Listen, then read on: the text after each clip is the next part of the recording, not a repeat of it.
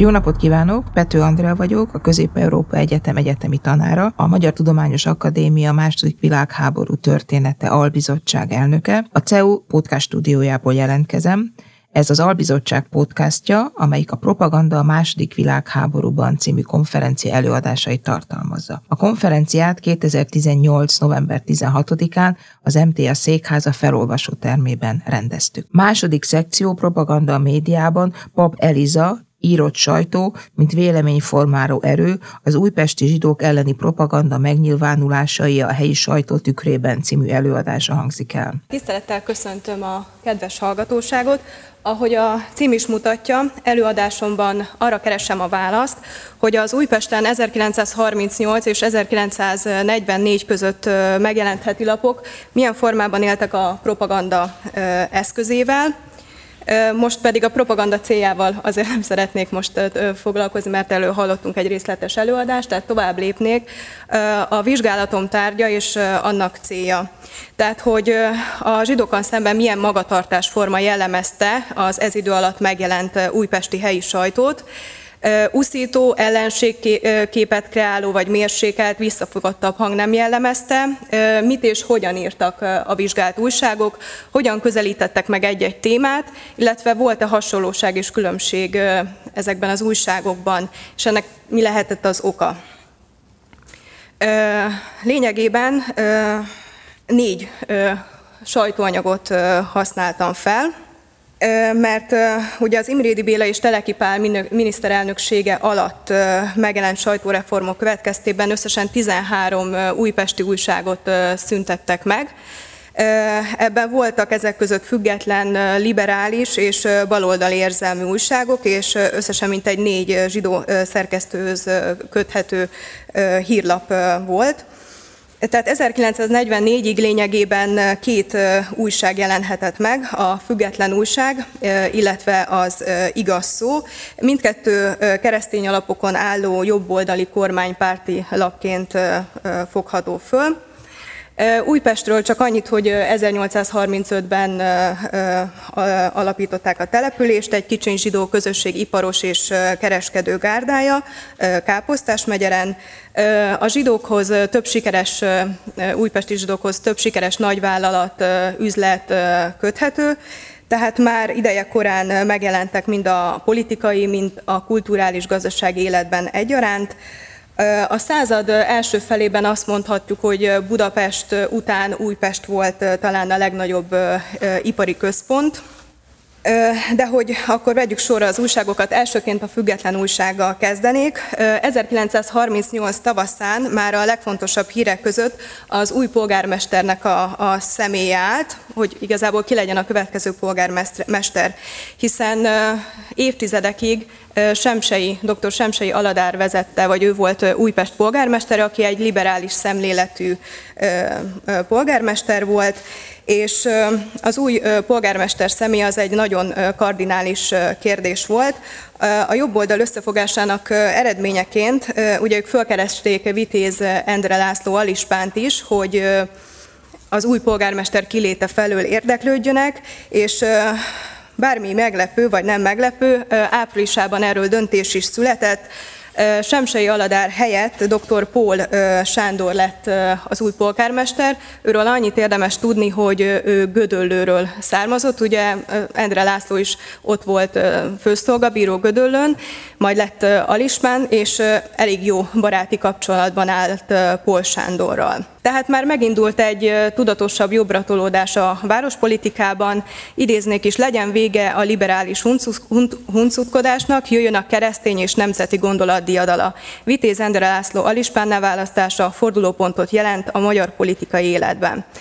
Ez az, ez az idézet pedig dr. Csík József apát plébános országgyűlési képviselő beszédéből idéztem. 1938-ban ugye az első zsidó törvényt a fórum, vagy mi a független újság nem igazán mutatja be, de levéltári dokumentumok igazolják, hogy már ekkor az iparjogosítványok a felülvizsgálata tömegesen megindult. A következő évben, 1939-ben már sokkal inkább beleveti magát a lap főszerkesztője az országos és a helyi, helyi politikai alakulásába egyaránt.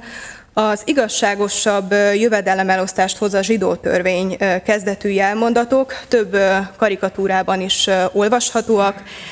Ennek megfelelően pedig folyamatosak a zsidó iparjogosítványok felülvizsgálatával összefüggő hírek, és az elmarasztaló cikkek, hogy alig tudták pár százan kétséget kizáróan igazolni magukat, és emiatt több száz zsidónak kellett az iparjogosítványát bevonni. A továbbiakban a heti lap közzéteszi dr. Heszpál polgármester helyettes, ugyanis ez idő alatt 39-ben Pol Sándort áthelyezik Kassára, és szintén egy jó bizalmas dr. Heszpál lesz a polgármester helyettes távollétében, és Heszpál kimondja, hogy Újpesten beláthatatlan ideig kizárólag csak is keresztények kaphatnak iparengedélyt, melyet jelenleg számszerűsíti 4675 iparjogosítvány van, melynek mindegy 58% a zsidó tulajdonban van, és ezt meg kell akadályozni. A második zsidó törvény életbelépésével közel egy időben Tasnádi Nagy András igazságügyi miniszter, aki ugye Imrédi és második teleki kormányban volt miniszter, Újpesten a helyi keresztény egyesületek és pártok aktív szervezésében egy nagy gyűlésen vett részt, és a független újság hasábján már két nappal később ezzel a címmel jelenik meg egy hír, hogy megvalósítottuk, amit keresztül vihetetlennek mondtak. Ezt az, az újpesti közönség tehát olvashatta. Beszédének sarkalatos pontja volt a zsidó kérdés. Gömbös Gyulát méltatta, illetve Darányi Kálmánt, aki a korszakalkotó zsidó törvényt meghozta. Zsidó törvény nélkül, fogalmazott a Snádi, nem tudnánk a keresztény társadalom helyzetét megváltoztatni, a romlás útjára kerülnénk, de most megnyitottuk a kapukat a keresztény rétegek előtt az iparban és a kereskedelemben. A zsidó törvény csak betű, azt nekünk élettel kell megtölteni. A független újság mindent megtett annak érdekében, hogy felrázza az eddig elnyomott keresztény tömegeket, ahogy fogalmaz. A heti lap erőszeretettel leközölte a helyi jobboldali szervezetek nagygyűlésein elhangzott felszólalásokat, ezek mindig a, a, a heti lap kezdő oldalán nagybetűkkel olvashat, olvashatták. Sok esetben kormánypárti miniszterelnökök, a főispán, illetve az alispán iránymutató gondolataival ismerkedhettek meg, ami majd kivezeti az országot ebből a, ahogy ő fogalmazott, kapitalista mételyből.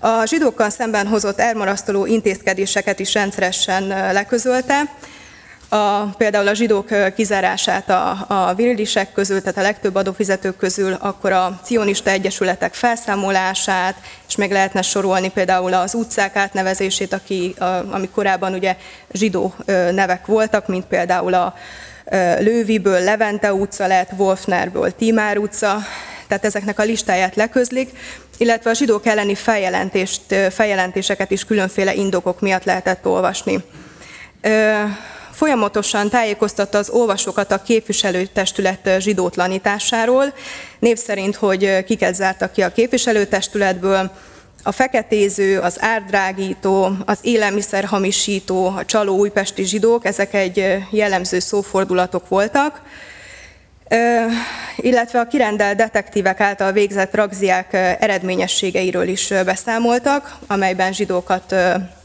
ítéltek el. Egyedül a független újság számolt be például 1941. augusztus 16-án a Népszigeten tartott kétnapos razziáról is, amelynek eredményeként több száz újpesti zsidót öltek meg Kamenyec-Podolszkiban. A független újság például Rohama piaci árusítóhelyekért címmel 1940. augusztusában a zsidó árusok engedélyének megvonásáról tájékoztatta a helyi helyieket, és felhívta a keresztény kis egzisztenciájúakat arra, hogy igenis most el lehet foglalni a, a zsidó piacárusoknak a helyét, és hogy minél többen jelentkezzenek. Erre több számban is felhívta a helyi keresztény kereskedőket. Az újpesti jobboldali szervezetek, mint a, a MOVE, a, a MÉP, a Baros Szövetség, Katolikus Kör, és még sorolhatnám gyűléseiről, munkájáról igen sokat lehetett ebben a heti labban olvasni.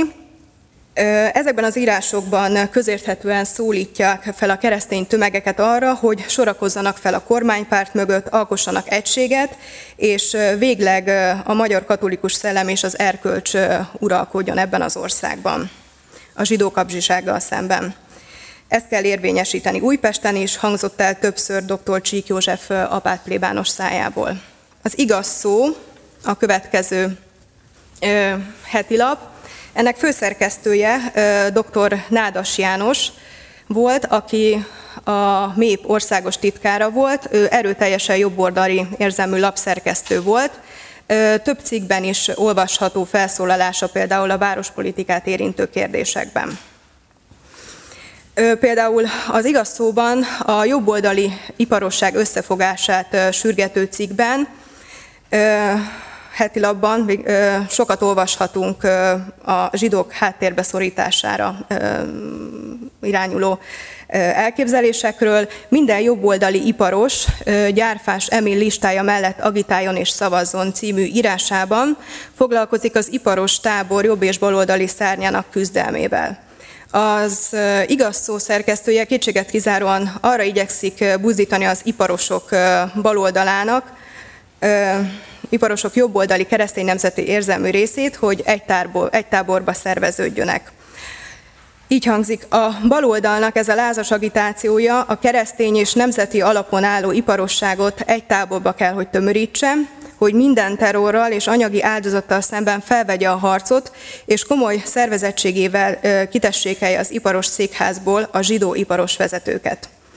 Többször is elhangzik a baloldal és a zsidó kifejezés, akik terrorral, megfélemlítéssel uralkodtak ez idáig a keresztény tömegeken.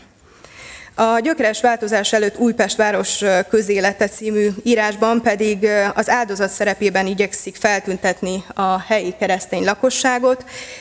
Itt már a kiforróban lévő második zsidó törvény javaslatra alapozva a keresztény alapokon újjászerveződő várospolitikáról beszél, és arról, hogy Újpest vezetősége nagy örömmel fogadja az Imrédi kormány törvényjavaslatát. Igazából azok a vádok, vádak hangzanak el, hogy a zsidók a gazdasági hatalom mellett a politikai hatalmat is megszerezték maguknak, a jogtalan térhódításukról beszél, és számarányosan levezeti, hogy Újpesten mind az értelmiségi pályában, mind a politikai életben százalékosan mekkora a zsidóknak a túlsúlya tudatosan ellenségképet próbál kreálni, akik az eddig elnyomott keresztény társadalmak igában tartotta, és ebből ki kell, hogy lépjenek. Sürgősen meg kell oldani a keresztényiparos közélet kérdéseit, ez is például egy nagy cikként jelent meg, és végül is arról is szó, hogy miért is alakult ki még a háború előtt az iparos táboron belül egyfajta keresztény ellentét. És ő azzal magyarázza, hogy a harcok mögött ott állt rendszerint a zsidóság hatalmi vágya, melyel igyekezett befolyásra szertenni az ipartestületben. Tudatosan hergeli a keresztény társadalmat, sok keresztény nem vette észre, hogy csak jelszavakkal elkábított áldozat ennek az idegen hatalmi vágynak, s voltak éppen trójai falulnak használták fel őket. Hosszasan tovább ecsetelgeti, hogy a zsidók milyen fortélyos cselszövéseket használtak, és végül is hogyan vették át az ipartestületben a vezető hatalmat. Nincs nemzet, mely eltűrné, hogy vagyona zsidó kézbe kerüljön. Ezek is egy jellemző cikkek voltak. Továbbá foglalkozik azzal, hogy a zsidókat hogyan zárták ki a, a kereskedelemből, például, hogy a zsidók ne áruljanak karácsonyfát és kegyszereket, ezt is a keresztények vegyék át, mégiscsak egy keresztény ünnepről beszélünk, csak keresztények árulhassanak az újpesti piacokon, amiről már beszéltem a, a független újság kapcsán is, hogy a keresztény kereskedőknek a jelentkezését várták illetve a zsidó kérdés címmel is hosszú írást közöl az igaz szó. És hogy hosszasan magyarázza, hogy miért rekesztik ki mindenhol a zsidókat. Erre az igen fontos és aktualitással bíró kérdésre Homan Bálint vallás és közoktatásügyi minisztertől idéz. A zsidó kérdés nyitja abban van, hogy a zsidóság egyetlen országban sem tudott ö, asszimilálódni, nem tudott és nem is akart beilleszkedni, és így természetes, hogy a zsidók nem is lehetnek jó magyar emberek. Mindenhol idegenek maradnak, a zsidó kérdés hazánkban útját állja a fejlődésnek, és a megoldás ideje már folyamatban van. Illetve az a hír is, hogy tilosan a zsidó nagykereskedőktől vásárolni, ez is egy fontos hírként jelenik meg. Tehát, tehát azt kell mondani, hogy az igaz szó a független ö, újságtól szigorúbb. Tehát több esetben lázítóbb írások jellemezték, tudatosan akarja elérni azt, hogy a keresztény lakosság áldozatnak és kizsákmányoltnak érezze magát, és azt a célt próbálja elérni, hogy tudatosítsa bennük, és ezzel ellen minél gyorsabban tegyenek. A fórum az pedig talán az egyik legerősebb volt ebben. Ez két évig jelent csak meg, tehát 38-tól 40-ig. Ő például 39-től már februárjától minden tizedik napon megjelenő számában olvasható volt, hogy a zsidó cégektől hirdetést ne vegyenek fel, illetve azokat a hirdetéseket hozza le, amelyben a zsidókat a legkülönfélebb módon ítélték el. Az Újpestben pedig inkább a nyilas keresztes erőszakoskodásokat lehetett olvasni, ez egy-két hónapig jelent csak meg.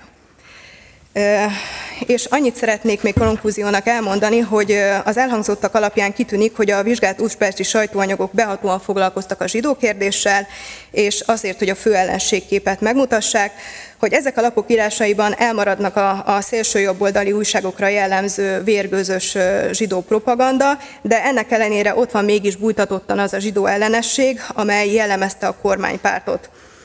Mérsékelte program jellemezte, csak két mondat, annyi, hogy talán azért, mert egy polgári légkör volt Újpesten, továbbá az, hogy a nagytőkével rendelkező újpestieknek a, az adója sokat számított a, a városban. Köszönöm szépen a megtisztelő figyelmet!